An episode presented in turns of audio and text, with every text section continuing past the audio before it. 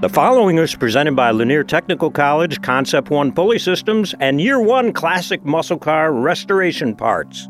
Hit it! Hang on, you're now part of the fastest podcast on the planet, Bud's Garage Overdrive. Produced in the studios of Jacobs Media, located in beautiful downtown Gainesville, Georgia. On today's show, President Biden's EV mandates take a tumble. Ford rethinks the F 150 Lightning, and part one of our conversation with championship winning race car driver Andrew Davis. All that and a whole bunch more informative automotive buffoonery with Bud and Tim right now. Let's kick it into overdrive. Welcome in, folks. This is Bud Hughes, resident car nut, and Tim DePasquale, a poster to the stars. Tim, how you doing, man? I'm good, bud. How are you? I'm doing great. We're back in the saddle. yes, we are. goofing around doing, you know, podcasts and going here and there, and uh, Mm-hmm. They haven't caught up to us yet. Nope, nope, nope. How were your holidays? Oh, awesome. How about you, Bill? Did you have a good holiday? Just kind of quiet this year. You didn't do any traveling, right? That's right, yeah. Best kind of holiday. Okay. Stay home. Oh, yeah. Yeah, I'm, I'm, I'm getting the stay vacations and or what the staycations and all that. Staycations. Yeah, well, I love that. Yeah, but you got all that acreage now. You Yeah. can you can run away and hide On the tractor. on the tractor. Well, Did you see we had the flashing Christmas lights hanging around the necks of all the goats? It was really pretty this year. Oh, that would be funny. they'd eat them though. You Sooner or later they'd eat them. I heard a uh, story about you. oh, really? Hmm. Yeah, there was a uh, there was a cattle truck turned over in the median, and I stopped, and the cops weren't there yet.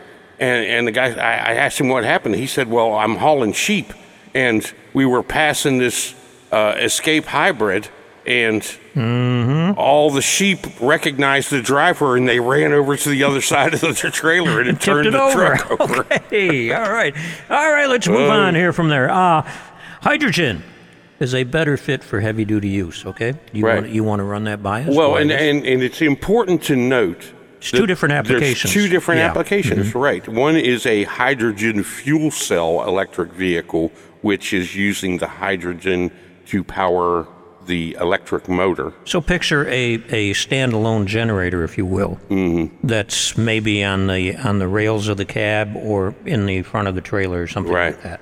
And the other way is just a regular internal combustion engine, as we have now, that is powered by hydrogen. Yeah.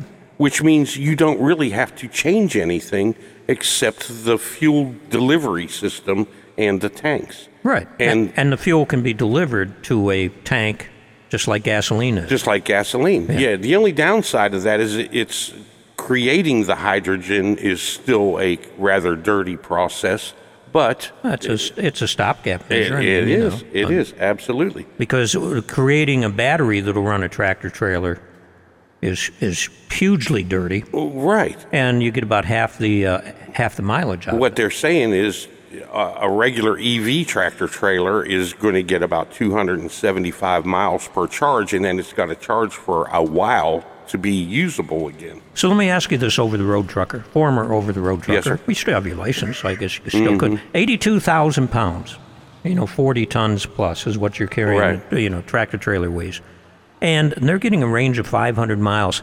What is the limit on miles that you can drive a day?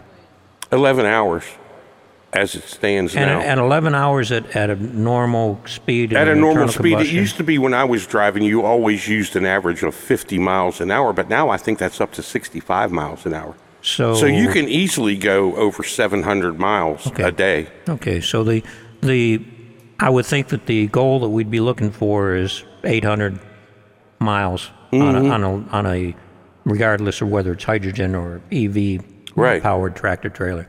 But you know, just on a on a tractor trailer, when you think about dragging a battery around uh, on a like a Hummer, Yeah. you know, EV.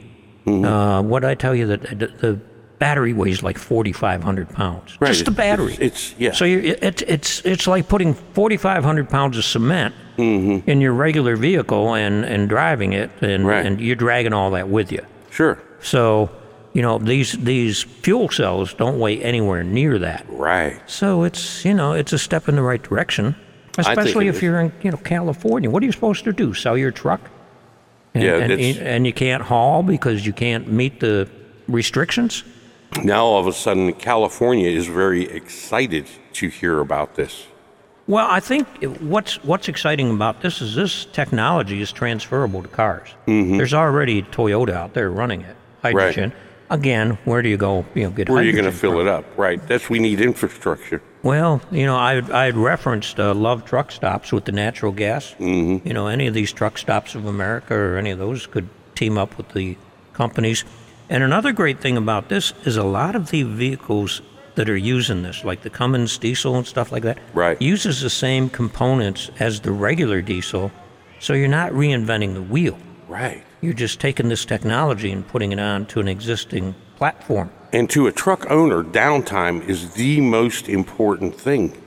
And if if you can fill up your truck with hydrogen in the same amount of time it takes to fill it up with diesel, as opposed to having to charge the batteries for several hours, Yeah. you have reduced your downtime and created more uptime. And, and basically, I'm thinking, you know, filling a truck with hydrogen is going to be like filling something with, with propane. You know, there's pressures involved. You got to monitor what you're doing. I would I would imagine that they'll have people at the when they put in this infrastructure, they'll have people specifically at the truck stop that are going to fill it for you. you know, Oh, sure. Without blowing everything up. We- we're- But uh, well, it, and it's not it's not like it's not like it's a dirigible, you know. Right. It, it, it's a it's a different vessel that you put it in, and, Mm-hmm. And uh, you know I'm thinking, I'm thinking right now people are thinking, well, what if a truck gets you know sideways and Well, you- crashes and stuff, You could do the same thing with gasoline or diesel. or diesel, yeah, Right. So It, it's a it's a miracle that there aren't more fires at gas stations. oh yeah, all right. Some of the people you see putting gas in their cars. Oh gosh, isn't that isn't that the truth? All right, well, let's uh, let's uh, quickly. I just want to do this quickly. Uh, the House votes down the Biden EV mandates. Okay.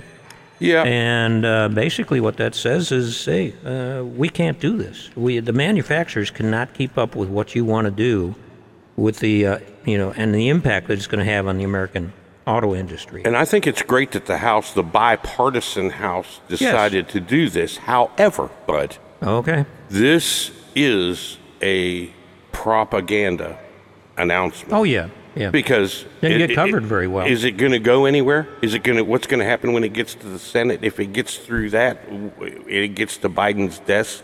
Is he going to sign it or is he going to veto it? I mean, I, I think it's a nice gesture, but I don't think anything's going to come of it. That's just my opinion. well, I think a- it's I think it's a realistic gesture. yeah. Yeah. Oh yeah. I mean, it and is. everybody knows it. I mean, And you, know, I don't care who you it. are, whether Yeah. you care about cars or don't care about cars or anything. Right. It's it's, excuse me, it's stupid. Uh, Mm-hmm. you just can't demand everybody go and get an electric car. Right. You know, when, when they're 50 grand to begin with, and they have no place to plug it in. yeah. So, And this is why, uh, as far as my friends in Cuba have taught me, save your old cars. you have lots of friends in Cuba, huh? Well, not as many as they got all got let out of prison and sent to Miami. Oh, okay. well, only 10 EVs will be eligible for the tax credit in, in uh, $7,500 tax And credit this in is another 2024. I thing. know, I know, I know. You, Go ahead. you want to Jump you, on it. You want to you want to get okay. We're going to have vehicle tax credits, but Well, it it's going to be up front though when you buy the vehicle Uh-huh. instead of going to the accountant and getting the 7,500. But they're going to cut cut out so many cars Yeah, that they were eligible now. There's only going to be nine cars. Nine cars. Nine cars that are going to be eligible. So, uh, who are we favoring? Uh, yeah. Union. Well, not that I got anything against that. No. But if we're going to try to actually get electric cars on the road, wouldn't you think it would be just across the Well, board? The, the aggravating thing about it is some of the cars that are available now for the tax credit are just instantly wiped off the map. oh yeah, right. There, there, there was no trickle down or do let's do this gradually. Mm-hmm. You know, there's there's only nine cars out there now that'll be eligible for this full tax credit. Right, and and even that, th- those cars are very expensive. Most of them. Well, yeah, you're starting. The cheapest one is forty-eight grand. Yeah. So, and and there's a fifty thousand dollar cap on it if it's Mm-hmm. a car, and there's an eighty thousand dollar cap if it's a um, truck. So, So there you go. I was reading a story about someone with a Lightning that they paid eighty-eight thousand dollars for. yeah. Now, So- now you can pick one up for considerably less. Really? Yeah, because Ford has changed their mind on the Lightning too. Mm-hmm. And instead of producing uh, like 3,200 units, they're going to take it down to about 1,600 a year. Oh, a week. I'm sorry, 1,600 a week compared to 3,200 a week. Right. That's No- just, no- that's to me nobody's, that's nobody's buying them. right. Who's who's going to buy the sixteen hundred a week? Well, that's what I'm thinking. so, uh, you know, Ford has basically said they're going to continue to build, they're going to match production with customer demand. What a concept. Yeah, that's a good Why idea. Why build a bunch of cars that nobody wants or trucks that nobody wants? I'm not knocking the F 150. I think it's a great idea. They also have a hybrid version of the F 150 that, that is fine. But we don't have a way to plug it in and utilize it. right. It's just not practical. So, um, God bless those folks that paid, you know, 100 grand for the, the original ones that came out. And maybe they're working great for them. I don't know. Yeah, hopefully they are. But if you want more information on this, don't go to the dealer to find out the information because they're as confused as we are. Yes, they go are. to your tax consultant. Mm-hmm. All right? So, as most of the folks know that listen to either the Bud's Garage Show or the Bud's Garage Overdrive podcast, Bud spends a good part of his time loitering. yeah, I, I've found that out. You, found know, Yeah, people talk. I get thrown out of all sorts of places for, mm-hmm. for loitering. But one of the places that doesn't toss me out is Concept One Pulley Systems. So I'm in there last week and I'm talking with Randy. He's one of the, the brothers. You have Randy and Kevin Red, and their dad is there. And they've got the CNC machines going and all this. And I, I walk into the office, and Randy's got a CAD drawing up on his two computers. He's got two big computers, and he's got the screens up there. And I, you know, I was interested. It's all pretty colors and stuff, and it's mechanical. And Oh, yeah? So I said, "What's that, Randy?" He said, "That's an LT4 Corvette engine." So he had the CAD file from General Motors, which they work with GM, so they, you know they they have access to that kind of stuff, or you, you get it magically somehow. I don't know. But he had this CAD drawing on there, and I said, "What, what are you doing with it? Uh, I mean, what what are you trying to look at or figure out?" He says, "Well, we're making a pulley system for this engine." And he showed me some some particular bosses that were made into the manifolds and the water pump area of the engine. He says, "What I've got to do is I've got to figure out a way to, to work around that. I've got to I've either got to make a component to change how that's configured, or I've got to make you know I, I've got to somehow come up with a different manifold that we could manufacture or have manufactured that would would do the job." But that's how in depth these guys are. Wow. You know, you and me are, are putting something together on the garage floor Right. with washers and bolts and trying to, you know, oh. trying to figure out how well how can I make this belt fit over to here and, mm-hmm. and all that. They're doing it all on the computer, and when they get done, and they can program that stuff into their CNC machines, run run one, and you know, put it on an engine, see if it works. Okay. And but that's that's the kind of background knowledge you need and the type of access that you need in order to build something as unique and as as proper and properly fitting as the systems they make at Concept One Pulley Systems. Chevrolet and Ford stuff. Mm-hmm. Um, and they're working on the LT4 and the Godzilla engine right now, the pushrod engine, the Ford engine, to make pulley systems for them. And they, they've got more coming down the line. He says he just doesn't have enough hours in the day sometimes to get it all done. Well, it goes to show how many different powertrain options came on those cars. Right. And how they can be improved upon. Mm-hmm. So, uh, you know, they, they know what they're doing. And when they produce it, it'll be right for you and it'll fit. It'll be fit, it'll be finished properly, and, uh, you know, it'll improve your hot rodding experience. Oh yeah, and isn't that great for us guys that are out there in the garage trying to install these parts? And it's like, hey, it actually fit like Yeah, it was supposed to. Like it's supposed Wow. to. Don't need to add any washers Right. or a double layer of goop to seal it or any of that kind of stuff. Uh, precision work, uh, precision minded people, and they do a great job and produce a great product. Check them out at concept1c1.com. Okay. But there was something that I wanted to do that was on a previous segment, and I did a little research. So I wanted to. It's it's really quick. It won't take a lot of time. Yeah. About the Jacobs engine brake Yeah, yeah, yeah. because I, I'll forget if we don't do it now. You, you'll forget to do it again, right? yeah. The the way that a Jacobs engine brake, you hear that when trucks are Yeah, slowing yeah, down.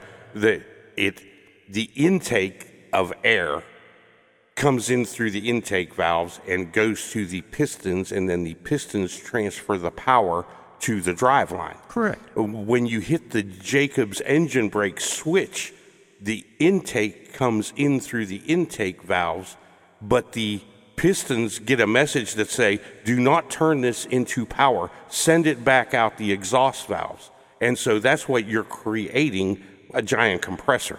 So you're opening the exhaust valve and letting that right, you're letting that Right. intake air go right out. And that's what makes it so noisy, and that's what slows the truck down. And they also have some kind of an exhaust back pressure thing that's uh, that doesn't sound like a good idea. Where you're Well, you I had where one you're of those- restricting the exhaust. I had one of those on a uh, box truck, and it does work, and you know Mm-hmm. yeah, it but I worked would fine. seem that it, it would make the valves hot. yeah, well, probably would. But if you want to watch a really interesting video, go to Jake Brake Truckers or whatever it was, and there's there's four or five videos that pop up using a Jake Brake, and there's four or five uh, videos that come up, and one is a young man who's got a beautiful truck, and he's going down a seven mile grade with this truck, and he shows you how it how it works with a Jake Brake. But what blew me away was the gauges and the stuff inside the truck and, and his view of the road from where he's at. And he's got 82,000 pounds that he's trying to control going down this hill Wow. without hitting his brakes. Yeah. And it's, it's an eye opening video. If you've never Sure. ridden in a tractor trailer, just watch this video. This young guy's got complete control of the truck and he's in no hurry because you can't be. Mm-mm. And he's not smoking the brakes and he's talking about runoff hills and, and those kinds of Yeah. things. And uh, it, it's just a very good video, but it gives you such a inside view of what that guy in that truck, you know, as you're going by him at 80 miles an hour, Right. you know, the danger that he's in if that truck gets away. Oh yeah, absolutely. So it's it's it's amazing technology. All right, very good. I'm glad you brought all that. Okay. Well, thank you for letting me do that. Well, you you you are you are the other half of Bud's Garage. Okay, we're doing a car podcast. Yes. We got three guys in the studio, mm-hmm. and neither one of us do a whole lot of worrying about our hair, apparently. No. Aside from is it there and uh, Right. Combing it, not once in a while. Yeah, yeah, yeah, yeah. but there is a whole industry out there of people that take care of hair. Mm-hmm. And you know you can learn about taking care of hair and skin and things like that? At Lanier Technical College. That is absolutely correct. And for guys like us that uh, have faces that were made for radio. Yeah, we'll talk. We'll talk about another program they have. But tell us a little bit about cosmetology, things I never thought about. You know, I, I just go get my hair cut and whoop-de-doo. You know, I know. Who knew that there were. you go you go and get your your head polished. I, yeah, exactly. It's the shaving and polishing and well, this the cosmetology program at Lanier Technical College emphasizes the specialized training in safety, sanitation, state laws, rules, regulations. I had no idea that they had so much on them. Chemistry, anatomy, physiology for skin, hair, nail diseases and disorders, hair treatments, and manipulations. wow. Well, whatever that is. I don't know either. But I've, I've been I've been to the, the, the lady that cuts my hair. Mm-hmm. Known her for a long time. She's a great friend. But sometimes I'll go there and the and the people have tin foil on their head and she's she's painting different colors and Oh, really? highlighting is what it's called.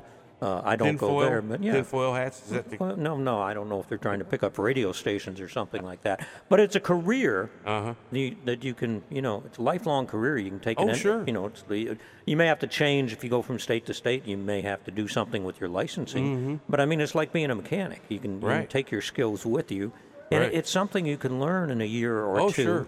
And they have another part of this. Because I mean, there's ugly people all over Would the you world. quit? Would you? yes, uh, I'm not even going to go there.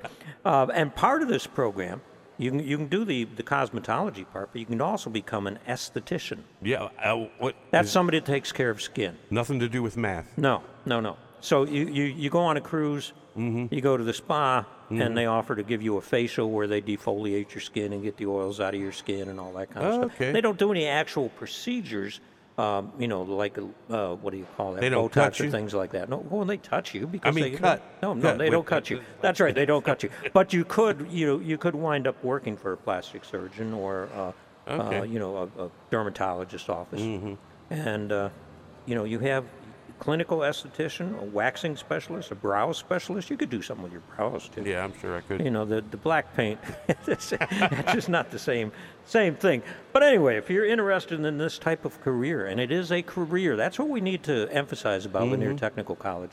They train you for a career. Right. And uh, you can reach out to them at laniertechnicalcollege.net and find out more about cosmetology, esthetician, Yeah. or all the other great programs they have, which we will tell you more about in future podcasts. I can't wait to hear. All right, laniertechnicalcollege.net. Well, today's guest is a fellow alumnus, I guess is the best terminology from uh, UGA, uh, championship sports car, race car driver. Uh, was once my uh, instructor at a racing school, and he, he survived all of that. And here he is today, Andrew Davis. Welcome into Bud's Garage Overdrive, man. Oh, thanks so much for having me, Bud. This is going to be a lot of fun. I really appreciate the opportunity. Well, you know, we, we ran into each other at the racetrack. We run into each other at the airport and wherever it might be. But um, and like I say, you were at one point in time my uh, driving instructor for the Panoz Racing School. What I wanted to ask you before we get into your racing now in the last couple of decades, how did it all start for you? Yeah, that's uh, it's it's that's a good question, and and there's a lot to that. Um, it really started with with my father. So my father raced. Sure. Um, so he raced SCCA. Started out in a little F production MG midget. Uh, had a couple of those. So from about the time I was four years old, he started racing. And I, I feel like I say this all the time. I grew up at Road Atlanta. You Oh, know, yeah. I, I love to find little pictures of me, like five years old, standing. Well, they're on the Facebook 12. page. Yeah, that's right. Yeah, That, yeah, yeah, yeah, I follow your Facebook page. Yeah, I like to post those every now and then. But those moments, you know, um, not only watching my dad race at all the club races, you know, because then I'm, I'm a part of it. You know, I was I was a pit crew, right? You know, I was I was probably just rolling a tire around. Or uh, my mom used to always say that uh, I was actually the PR representative because I would walk around to all the other competitor F production cars and go chat them up and see who I thought was going to be better than dad or who had the trick car. And then I'd go back and report to dad. Ah, the So- traveling roving spy. yeah, I was a bit of a spy, but but in that, you know, it, I just the, the paddock at Road Atlanta was was such a comfortable place to me, and and um, and so that started that love affair. But in addition, because Road Atlanta is such a you know an amazing facility, an amazing track, you know, all the big races came through there. So we had Camel GT come through, the Trans Am series, which was which was amazing at that time. It still is, but it's it's a different kind of format now. But back then, you know, the best of the best were racing those cars. And then, of course, the SCCA runoffs, which again at the time you know, if you were going to go IndyCar, then you were running Formula Atlantic and as in the runoffs. If you were going to go into sports car racing or Trans Am, you were running GT1. So the who's who of up and coming drivers were racing in the runoffs. So that put me at the track to see big pro events or high level club events, you know, every three times a year. And I'd be playing a little hooky on the Thursday and the Wednesday to, to go and watch practice. So my mom and, and dad, normally my mom would take me and my brother to the to the fence. We'd put chairs up and sit there. And I became enamored with the sport from a very early age. So it all started. That love affair started. Really, the passion came through my through my dad. So, what are we talking? What year are we talking? So that was, I think, the first time I was at Road Atlanta was 1981 on my sh- my dad's shoulders. I remember walking through a bunch of. Uh, it was strange, you know. Probably my first, even though I'm from the Atlanta area, my first real experience was some really thick red. Muddy clay because it was raining at that race, and I think that was actually, if I remember correctly, it was the final Can-Am race at Road Atlanta. So it was 1981, and I, I have some vague memories of, of that and those cars zipping around the track. Um, so yeah, around from 1981 on, you know, all through the 80s, I, I really I grew up there at Road Atlanta. Well, you've seen some changes at the track for sure. lots of changes, lots of changes. We're going to talk about some of that. Uh, as you, all right, so you're four years old. You're at the track. You're interacting with people, and uh, the drivers. There's a certain bunch of drivers out there that just love kids. You happen to be one of them. That's true. And uh, I would I would think that you remember back to when you were a kid, when a little kid comes up to you, and because I've seen the interaction that you have with uh, with children at the track. Yeah, that's that's a, super important to me, and I think that's because, and I do it, you know, I do it naturally. I do it because I want to. Um, I always have time to chat with the kids, to, to sit down and come show them the car. You know, I put so many kids inside the car. I just say, hey, don't touch any of my buttons, but you can sit in here. Um, and you know, just I, I, it, I love to see that passion and that spirit. Um, you know, it's it's unwavering. They're so excited, and because I was that kid. So I was walking through the paddock and talking to all these drivers, and of course, you know, the, the club racing drivers knew who I was because I was, you know, my, my, you know, my dad's son. And but then I would walk through the, the, the GTP paddock, and I've got all of my heroes stopping to talk to me: Al Holbert, Hurley Haywood, Brian Redman, Scott Pruett, and he was a kid at the time. Now that I look back at it, um, you know, all these guys they would stop and they would talk to me. they'd pat me on the head. They'd sign my little autograph book and it was just amazing. They didn't have to do that. They were all busy. Now that I'm, I'm a race car driver myself and I know how busy they actually were at the time, it's even more special that they took that moment. And it was a, a fraction of a second in their time of their day. But it, you just don't understand the, you know, the, the impact it has and the fact that I was like, it, it helped me realize this is attainable. I can do this too. I can be this person. So I, that's, that's come back to where I always have time for all families. Anybody that wants to come up and talk to me at the racetrack, I always have time for you. But the children especially, you know, I want to, I just, I feel like it's my duty to try and bleed some of that passion to the younger generation. Keep it going. Keep it going. So our sport continues on. It's going to change. It's going to adapt. It has to. But if we don't have that passion and that drive from people, it uh, you know we'll lose the best part of parts of the sport. So you're, you're, you're with your dad, you're with your mom and your brother at the racetrack. You're four years old. At what point in your young life do you realize you just said, "Well, I can do this"? When did you did you race go karts? Did you you know how did you how did you make a transition from wandering around the pits to putting your seat in a in a vehicle and, and getting around? Yeah, it's a long meandering road. Um, you know, here in uh, here in Georgia, um, go kart racing's not huge, especially road course, you know, Mm-hmm. type stuff. There was a track, and I think it's still down there, down in Barnesville, Georgia, Right, which yeah. uh, with no GPS we were never able to find. I remember riding around one time with my dad, um, trying to find it, and we couldn't find it. Um, and then, you know, um, I, I didn't really go the dirt short track route, which there's a lot more options here in the state with that type Sure, of yeah. stuff. But uh, and now, you know, we have a new track up in in, uh, in Dawsonville up there at AMP. Yeah, that's Uh, first class. yeah, that's No- really no really doubt. cool. So I wish that was there when I was younger. So go karts weren't really an option, but from from the very first, I raced whatever I could. So a big wheel, a bike, on foot. Anytime there was a race, and I guess this is because I was you know watching racing on TV, and my dad, I always wanted to race you. So I'm going to race you, and I'm going to beat you, no matter what it is. Right, yeah. So what I what I was able to find, I did ride around on bicycles all the time at home because that's what we did back in the '80s. You know, you had a bike and you rode to your friend's house. Yep. Um, uh, so I started racing BMX. BMX was was a, attainable here and, and pretty big in the state of Georgia. Um, we had to travel a little bit. Down in Peachtree City was kind of the the the the, uh, the headquarters, I guess. There was a track in Newnan. There was a track in Rome at one point in time, Rome, Georgia. Track in Powder Springs. Uh, track down in Albany. So I started racing the. It was the NBL at the time, which is the National Bicycle League. Those tracks, a lot of those tracks are still there, and this is still goes on in the state of Georgia. It's just kind of a like motorsports. It's a niche sport. A lot of people don't know about it. But uh, so BMX, bicycle motocross, pedal power. Um, you know, starting from a gate. It's actually an Olympic sport now. Same sort of thing. Yeah, the, the, it's it's amazing. So They're- you're doing jumps and yeah, stuff? jumps. and Yeah. jumps and, so it's uh, a it's a you know just a, not a closed circuit. It was just a one run. You know, kind of looped back on itself. But you had a series of jumps, berms. Um, it was you know it was exercise. It was it was it was super intense. Um, it was so much fun. I loved it. So I kind of cut my teeth learning how to race and how to push my own limits and how to practice and how to test, how to get better, how to ask people for help, um, and just that that competition, um, dealing with the the ups and downs of doing well, the pressure of getting ready to you know the staging area and the, the get to the gate and get to the race and all that because you do motos you know, basically you do Sure. three motos and then a main event.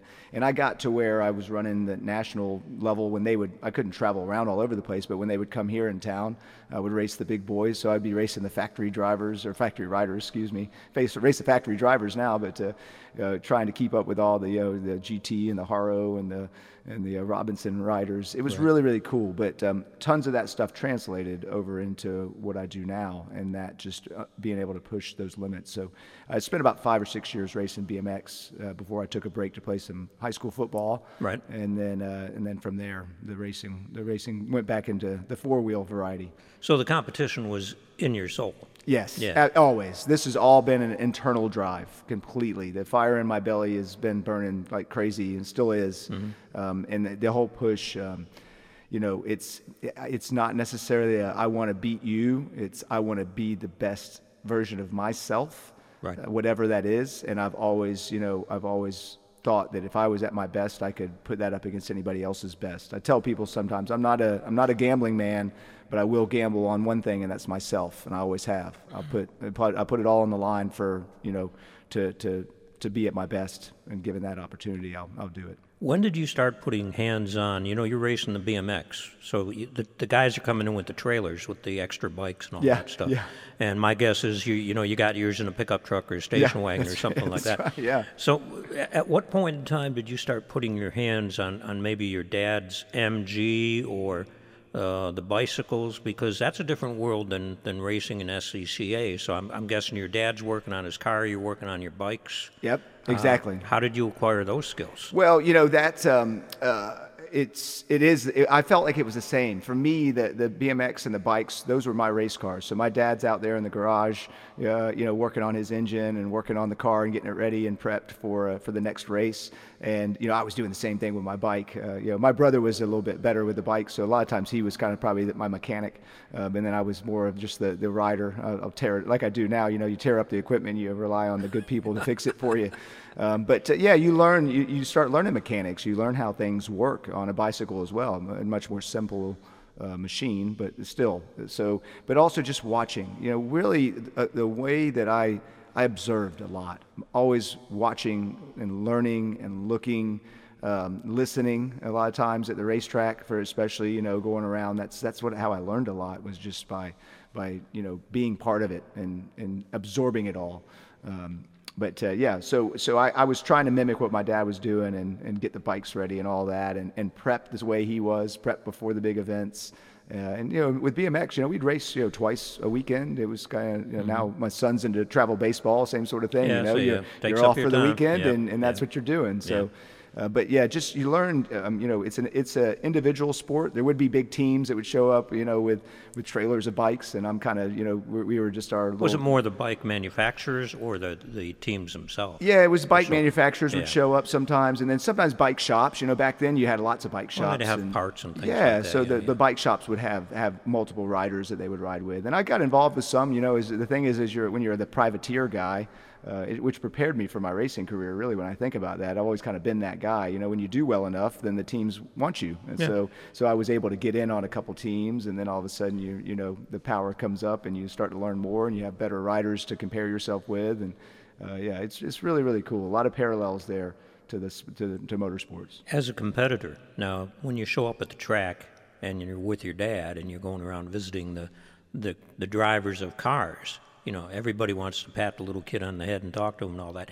As you moved up uh, as a competitor, and you know you got other guys you're racing against and that, how was the interaction in the BMX, uh, you know, court compared to what went on at the racetrack? It was it was similar. It really Was was. it really? Okay. Yeah, and also you know there's there's there's certainly a camaraderie amongst competitors. Yep. So we uh, you know we we battle on the racetrack Mm-hmm. uh, or the BMX track doesn't matter. But you know off it you have a ton in common with those people, Mm-hmm. and there's a common goal. So uh, you know people don't realize that a lot of times the, the rivalries will kind of get set, and there'll be rivals sometimes, and you're not going to like everybody that you compete against. Mm-hmm. But in the in the in the big picture, there's lots of respect um, and camaraderie there. So, uh, yeah, it, it- it's it's very similar. You know, I think the BMX is a it was I think BMX was a little bit different because it, since it's a very physical sport, you know. Sometimes you just like my legs were super powerful back then because I rode all the time. I lived in a hilly neighborhood down in uh, down in Lilburn, Georgia. So you know I rode my bike all the time. So that prepared me for the fact that uh, you know I was hard to keep up with because I could out pedal you. So sometimes, uh, you know, where in motorsports, other things, you know, mechanical side of things and the team d- uh, dynamics kind of change stuff. Sometimes it's a little bit more out of your control, I guess, in motorsports than it is in, uh, in a physical sport like that. So, uh, but uh, yeah, a lot of, lot of commonalities between the two and the way the paddocks work. Any uh, any other drivers that were BMXing? Not at the time. No, it was it was funny. I didn't have any friends either. Uh, where I was growing up in school, I was kind of the lone lone wolf there. I, you know, all the other people were coming from other areas. You know, maybe because again, like I said, down south of the city was where some of that is. There is a rider now that's also a racer that I found. It's kind of funny. I, I find out after the fact. You know, as some other drivers that also raced BMX. It was huge out in west, so there's a lot of guys I run into and a lot of. Uh, friends and uh, whether they're drivers or, or, representatives for manufacturers and stuff that you know if I find out they run ran BMX when they were younger, we'll have a lot of stories. But, uh, there's there's one driver in particular that still races competitively, uh, and uh, and he's you know he's a he's probably yeah, I think he's in his 20s, right? But he's still riding BMX. I couldn't imagine riding a bike now. Certainly wouldn't want to crash on one. yeah, it takes a little harder to heal up than it used to. Uh, the the BMX uh, the, the SCCA race car, I don't care what, what kind of car it is. I don't care what you're racing. I don't care if you're racing RC cars. At some point in time, you need money to do it. Yeah. So you're racing BMX. How are you buying BMX bikes? Who would? What are you doing in your part time to, you know, keep your uh, keep your fix? Well, I was, uh, you know, young enough at the stage that uh, it was before working age, so uh, Santa Claus was buying a lot of oh, my really? BMX okay. stuff. You know, yeah. that, that uh, as I was getting older, you know, yeah, yeah, Santa was uh, was getting asked for, you know, pedals and cranks and and uh, new ch- new frames and all that stuff, some some some grips. So a lot of that stuff, yeah, yeah. My folks, you know, have always been so supportive, um, you know, in everything I've done. Um, not only on the emotional side of things, which is you find out later is very very Up important, and down. is, is, yeah. a, is a huge thing. So unwavering support from from both my mom and my dad, but also you know financially they they were always I, I was never left wanting for anything. Uh, and and the bike stuff, the bikes were expensive for you know for what they were at the time. I think they're even more expensive now. But uh, you know the the frames uh, weight was really super important in that level of BMX. You couldn't have your you know your bike that you may go find it you know at the time. I'll, I'll just use the the the the, uh, the period place at Kmart or something like that. Yeah, right, Not yeah, around yeah, anymore, but um, the if you, the bike you would buy there was way too heavy. You couldn't race that thing. Sure. It might be 10 pounds heavier. So you get on that with a kickstand and, and uh, a chain cover and all that stuff. You couldn't race those. So the racing bikes, just like race cars, Right. were highly specialized. So I think my last bike was about 14 pounds, um, uh, which was uh, was which was pretty cool. So Total bike, yeah. yeah. So so they weren't they weren't cheap by any means, but uh, a little different than motorsports money. Magnesium frames. Uh, sometimes they were titanium. There was Titanium, one. There was yeah. one particular brand that that was their, their that was their you know thing was titanium frames. Uh, I never had one of those. I was going to say Santa doesn't make a lot of ta- titanium uh, stuff. no, yeah, no. So most of, mostly yeah. chromoly, chromoly frames, you know. But then uh, some some aluminum, you know, other bits and pieces. I remember the seats. Oh man, you, you couldn't sit on these seats. They Oh, were made no, out of no. fiberglass, Yeah. um, and they were like tiny, you know, and they weighed nothing. So um, I restored one of those bikes. Actually, it's down in my basement. I spent a little time to restore it. Um, and it looks really cool. It's the same kind of. It looked exactly like it did when I rode it last. And I've got two other my two other frames because I kind of had three frames that I raced. I need to uh, spend some time to build them all back up. That's cool. Yeah. All right, so you're you're you've gone from the racetrack to BMX, uh, and how do you how do you how do you make the transition from two wheels to four wheels? Did you go to two wheels motorized or right back to four wheels? I went straight to four wheels with a little bit of a four-year break of, of uh, playing high school football, which was great as well. Um, just a really quick before I answer that question, you know, the the football element um, taught me how to be a team member. Yep. And that played huge roles. Other than the, a lot of my, my best friends really come from from that football team, you know, and, and that kind of you know brothers in arms kind of kind Right. of trenches that you're in. You go through so much, but I learned so much in high school. And when I look back on it, you know, I might have thought for a fraction of a minute, I'm like, I'm going to go play college ball, but you know, I'm a race car driver size, not football player size, so that was never going to happen. But still, I pushed and, and got stronger. But the most important element of that is learning to be one member of a team, um, and from there, I, I, it helped me with motorsports and sports car racing immensely because it's not an individual sport. Where in BMX, it, it, you, it's pretty much an individual sport. You know, it's just you and the bike, and you go race. Um, even if you're on a team, it's still individual. But that's not the way it works in, in sports car racing or, or racing in general. So I learned a lot there. But um, I didn't do any motorized two wheel stuff my dad was uh, was pretty clever in that he said you can uh, you can race motorcycles if you want, but I'm not buying you one. And I didn't have any money or a job, so Oh, pretty- I, I, I kind of finally got what he meant was he wasn't interested in me racing. Um, whether it would have been the, the logical thing would have been gone to you know dirt racing, you know motocross stuff, and I don't think he was keen on that. Um, and I don't think he was keen on me doing road racing either. But uh, I could have easily gone that route. But because you know I grew up watching sports car racing and growing up at Road Atlanta, I, I just I, that's what I wanted. That's what I knew. I knew I wanted. That's what I wanted to do. So it was a, it was a pretty easy transition to go from the two wheels to the four wheels. So when you showed up back at the track after you, you know you've done the BMX thing, you've done the high school football thing, was your dad still racing during this whole period? He was, yeah, and, and he switched, and this was key also. He had switched from the F production. He had kind of graduated into a, a Sports 2000. Uh, Sports 2000s aren't well, they're around in vintage racing now.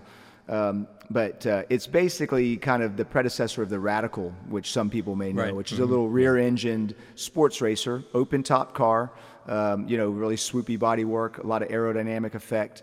So he started racing one of those. Fendered or open It was it was fendered. So, uh, but it essentially had the capabilities of an open wheel car, and also shared the engine with the Formula Continental. So as you know, I went through my steps of, of sports car racing. Uh, I started also in those sports 2000s, and uh, you know, it was it was essentially I grew up.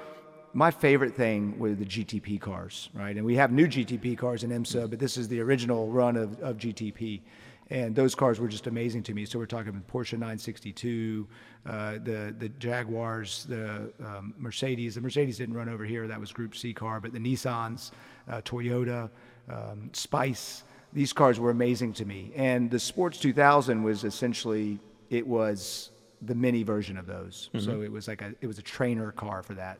So as I was playing football, I was still going to uh, to all the races and stuff with my dad. But my dad moved actually uh, to my hometown now. He didn't move; they were still down in Lilburn. But the shop in Athens, Georgia, called Comprint Motorsports. Right.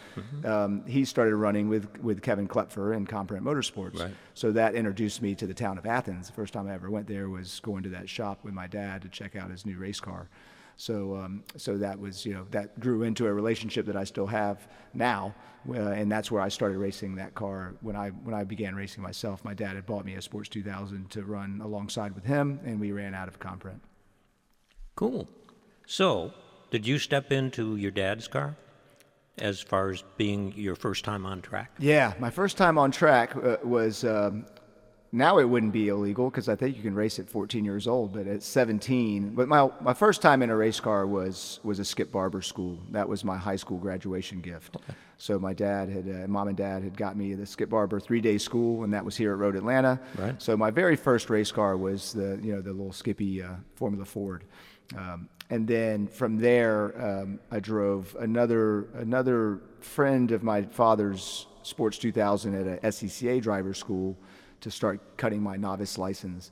And then I went uh, to a Sports 2000. I think at, at Roebling Road down in Savannah, I drove my dad's uh, Sports 2 the first time. Pretty sure I sent it off the track and damaged one of the side pods a little bit on a spin, but uh, I still had a good a good day, and, and I think it was impre- he impressed him enough that he he then bought me a chassis, and I started racing one as well and regional SCCA stuff. How old were you then? I was 18. You- so, so, okay. yeah, at the time you had to be, uh, and I, I love telling people this, I give these kids a hard time. At the time in SCCA, that was 97, you had to be 18 years old to get your, your racing license. Right. As soon as I turned 18, they dropped it down to 16, and I remember being so you know mad at them. I was like, "You just wasted two years." I don't know if I'd have been racing those two years, but I could have tried to get in there. And now, uh, you know, I see kids all the time and train kids that are 14 and younger. Oh, yeah. Um, I Yeah. think I saw a couple of 12 year olds that were racing a Formula Ford at uh, Circuit of the Americas a couple of weeks ago. Um, uh, as they, as you, yeah, it's it's amazing how young they get. So, so my first real race car that I drove was my dad's uh, Lola. It was a Lola chassis, which is still a company, a British company. Um, it had a little Ford Pinto engine in it, a little two liter Ford, and that was the first race car I drove. And then a, a, a version of that chassis I, I drove. It was my first race car that I raced. What was going through your mind? It was amazing. Yeah, I couldn't believe it, but it felt so natural. I just, it was, it was me driving around Road Atlanta. I, I already knew everything. I already knew the line. I don't mm-hmm. remember having to study up on it or, or, or you know, I, I, I always absorbed. Like I, I was telling you earlier, I was listening, and I, I would love listening to the drivers talking after the sessions. You know, the bench racing that goes on, hmm. and I was whether it was my dad talking to his competitors or me kind of trying to listen to you know my heroes and hear what Hurley was saying. You know, or, or just watching the TV interviews. I kind of already knew how to get around the track. I'd watched it so much. I knew what the line was. I understood that. You know, I understood the, the and, and learned in the in the skip driving school. I understand the braking and the downshifting and, and And this was all before 10A and 10B. Oh yeah, yeah. know, this I this did. I was uh, able to drive in the original straight- configuration straight with the to the bridge, yeah. Mhm, It was really cool. It was my, my only my first full season of racing was with the dip, and then they changed it. Um, and I loved that version. I love I love 10A and 10B as well. It added a different element to the racetrack, but it took away a, a pretty amazing section. Um, which, in hindsight, is it was probably needed to go away because the cars were getting a little too fast for Yeah. that group, that, Yeah. that little area. But uh, it was cool that I was able to cut my teeth on the original track. So uh, it just it, it, it was it was amazing. I've always been very grateful of the opportunity from my parents. None of this would be possible without them financially, of course, but also just again the emotional and the the support and the confidence they gave me. Um, none of this would have been possible. So I was always it was I never took any uh, any of it for granted. So even that first day driving the race car, I was thankful, and it was just but it felt so right. It felt like what I was put on the earth to do. All of it, the driving, the the whole thing. It was just I was in my element at that time. So those laps, um, I'd love to find that chassis. If I could, I would buy that race car. And I'd go race it again myself. Just Were you fielding the car out of uh, Kevin's shop? I was, yeah, That point in yeah, and that was that was so so uh, so cool. So also at the same time, I graduated from high school, uh, Brookwood High School down in Gwinnett County, and I went to UGA, University of Georgia. So I got accepted there. So it was all like that time of life was just I- it was amazing. Um, and and such a great time. So I'm I'm a freshman in college, you know, experiencing all that. Um, and then after school and classes, I would drive over there to Comprint and I would work, you know, I'm going to go air quotes, I would work on my own race car. I think I messed it up a bunch, and then, uh, you know, the actual mechanics at the shop when I left would have to undo the stuff. But, um, you know, basically the, the deal was I was supposed to do as much work as I could on the race car to kind of offset cost so I could race. Um, and that's what I did in my off time at school. So I had the Hope Scholarship at the time because I was uh, trying to be a good student. So, you know, Hope Scholarship was paying for a lot of my racing, and then I was trying to offset the cost, and then my folks were covering the rest. Um, but uh, those were really important years because I learned tons about race car mechanics. Uh, and I don't mean the mechanics, the individuals, but like the mechanics of the, the bits and pieces and how the gearboxes work and how shocks work and how to put together race cars. And I tell people, I actually, I'm a good race car mechanic myself, but I'm slow. So it may take me, you know, if, if you want me to do, build a gearbox for you, I could do that, but I probably need about a week. Those guys can do it in about maybe 20 minutes. so, you know, and uh, I'm also the guy, I don't have that feel that the pro mechanics are so amazing. Like I, I'll tighten something and then if, if I, I'm like, I think it needs to be tighter and then it gets loose again. I did that a lot, you know, where it's like, no, no, now you've stripped it out. So I don't have that perfect touch that these guys have, you know, with, uh, with the, the internal torque. I need a torque wrenches for everything if, or I'd screw it up. Well, it's amazing that you, that you bring up the mechanics. It's amazing to watch them do something as complex as a gearbox or a gearbox change or something in the middle of a race. It's crazy with the heat and all that stuff. I needed a the total. heat, the, the, the- the not only pressure. the heat, heat, the pressure. Yeah, it's amazing. I've seen now. Now, as we, as we, you know, as I think about these, the, last 25 years, I've seen mechanics just do amazing things. These guys are so. Everybody at the racetrack, at the pro level, they're all so high level at what they do. It's absolutely amazing. Um, and yeah, to see some of the stuff and gearboxes, those are easy. Talk about engine changes. Talk about you know whole cooling systems in and out of a car in under 10 minutes, you know, where you can still continue in a, in a long endurance race. And again, I mean, hundreds of degrees of temperatures and tons of pressure and tons of ways to make mistakes.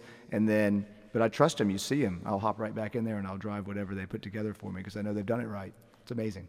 Well, that's that's uh, that's a quite a compliment coming from a driver because you know to have that to have that faith in your your guys Mm-hmm. because without it you can't you can't be competitive. That's where the team element comes from, and what I learned from playing you know, the the other sports and playing football specifically is I, there's no way the drivers get the accolades, and we're spraying the champagne, and we're doing the interviews, and we get to drive the cool cars, and yes, that's awesome, and that is a very important uh, important part of the sport.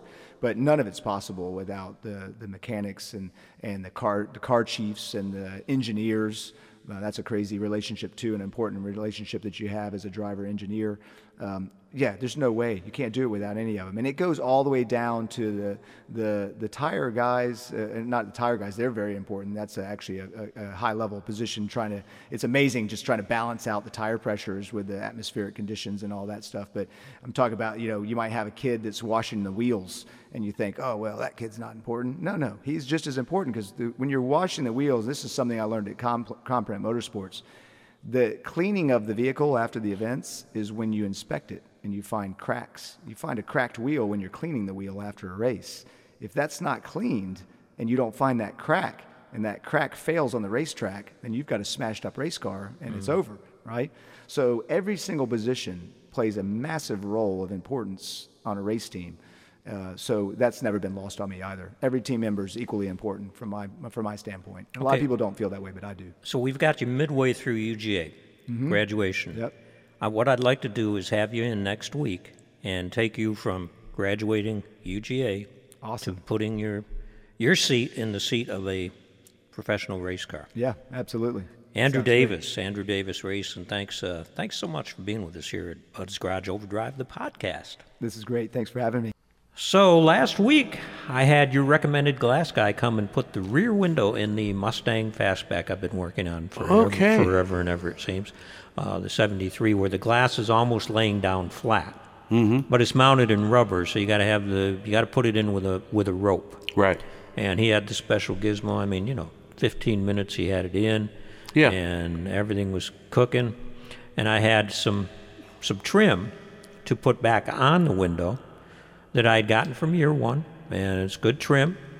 But Bud had used brand new clips, and I did not understand the concept of trim clips.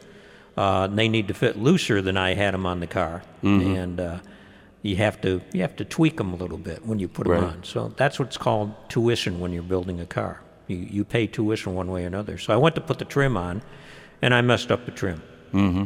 So I called uh, Year One. I told them what I'd done. And I you know after they got done calling me a big dummy for not stretching the clips out, but after we got through that. Uh, I said, Well, can you get me a couple more pieces of trim? He says, Man, we're out of it. He says, We got some coming, but it's not here right this minute. But they found another supplier for me. And they got on the horn and they said, Here's somebody that does have it in stock because we know you're trying to get the car finished, as any of us nuts are that are building a car. When you get right. to this point, you're trying to get it done. And so many times I put that trim on and did the little slap. Right. And broke the glass. And that was my biggest concern, was breaking mm-hmm. the glass, but instead I, I messed up the trim. Right. That trim is very fragile. Well, and you know what I found out, and, and like I say, all of this is a lesson learned, is every place there's a clip, they recommend that you take a piece of masking tape and let, remind yourself where the clip is. Mm-hmm. So you're not trying to push it on to, or you're not hammering it down where there isn't a clip. Where there isn't a clip, And right. it'll bend the other part of the, mm-hmm. the trim. So, eh, you know, that's the kind of things you learn as you go. But, uh, you know, the folks at the counter Year One could probably have told me that if I had called them and asked them, "How do you put this trim on?" Right, but but you don't know no, what you don't, you don't know, know, what you don't know. Yeah, you don't even know what to ask. And, and, nobody's nobody's judgmental. They just say, "Hey, you know, yeah. Well, let's see if we can get you some more stuff, and next time, don't be such a big dummy. Use a smaller hammer." Right. We all run into that from oh, time to time. Absolutely. And uh, folks at Year One will help you out. Check them out at year1.com. Well, it's time for some thank yous. First of all, let's thank Jacobs Media for the production studios and uh, our, produ- our producer, DJ Bill, we'll talk about that in a minute, and Lanier Technical College, where you can learn a career, an actual livelihood in a, in a couple years in many cases. Year One, classic muscle car restoration folks in Cornelia, Georgia.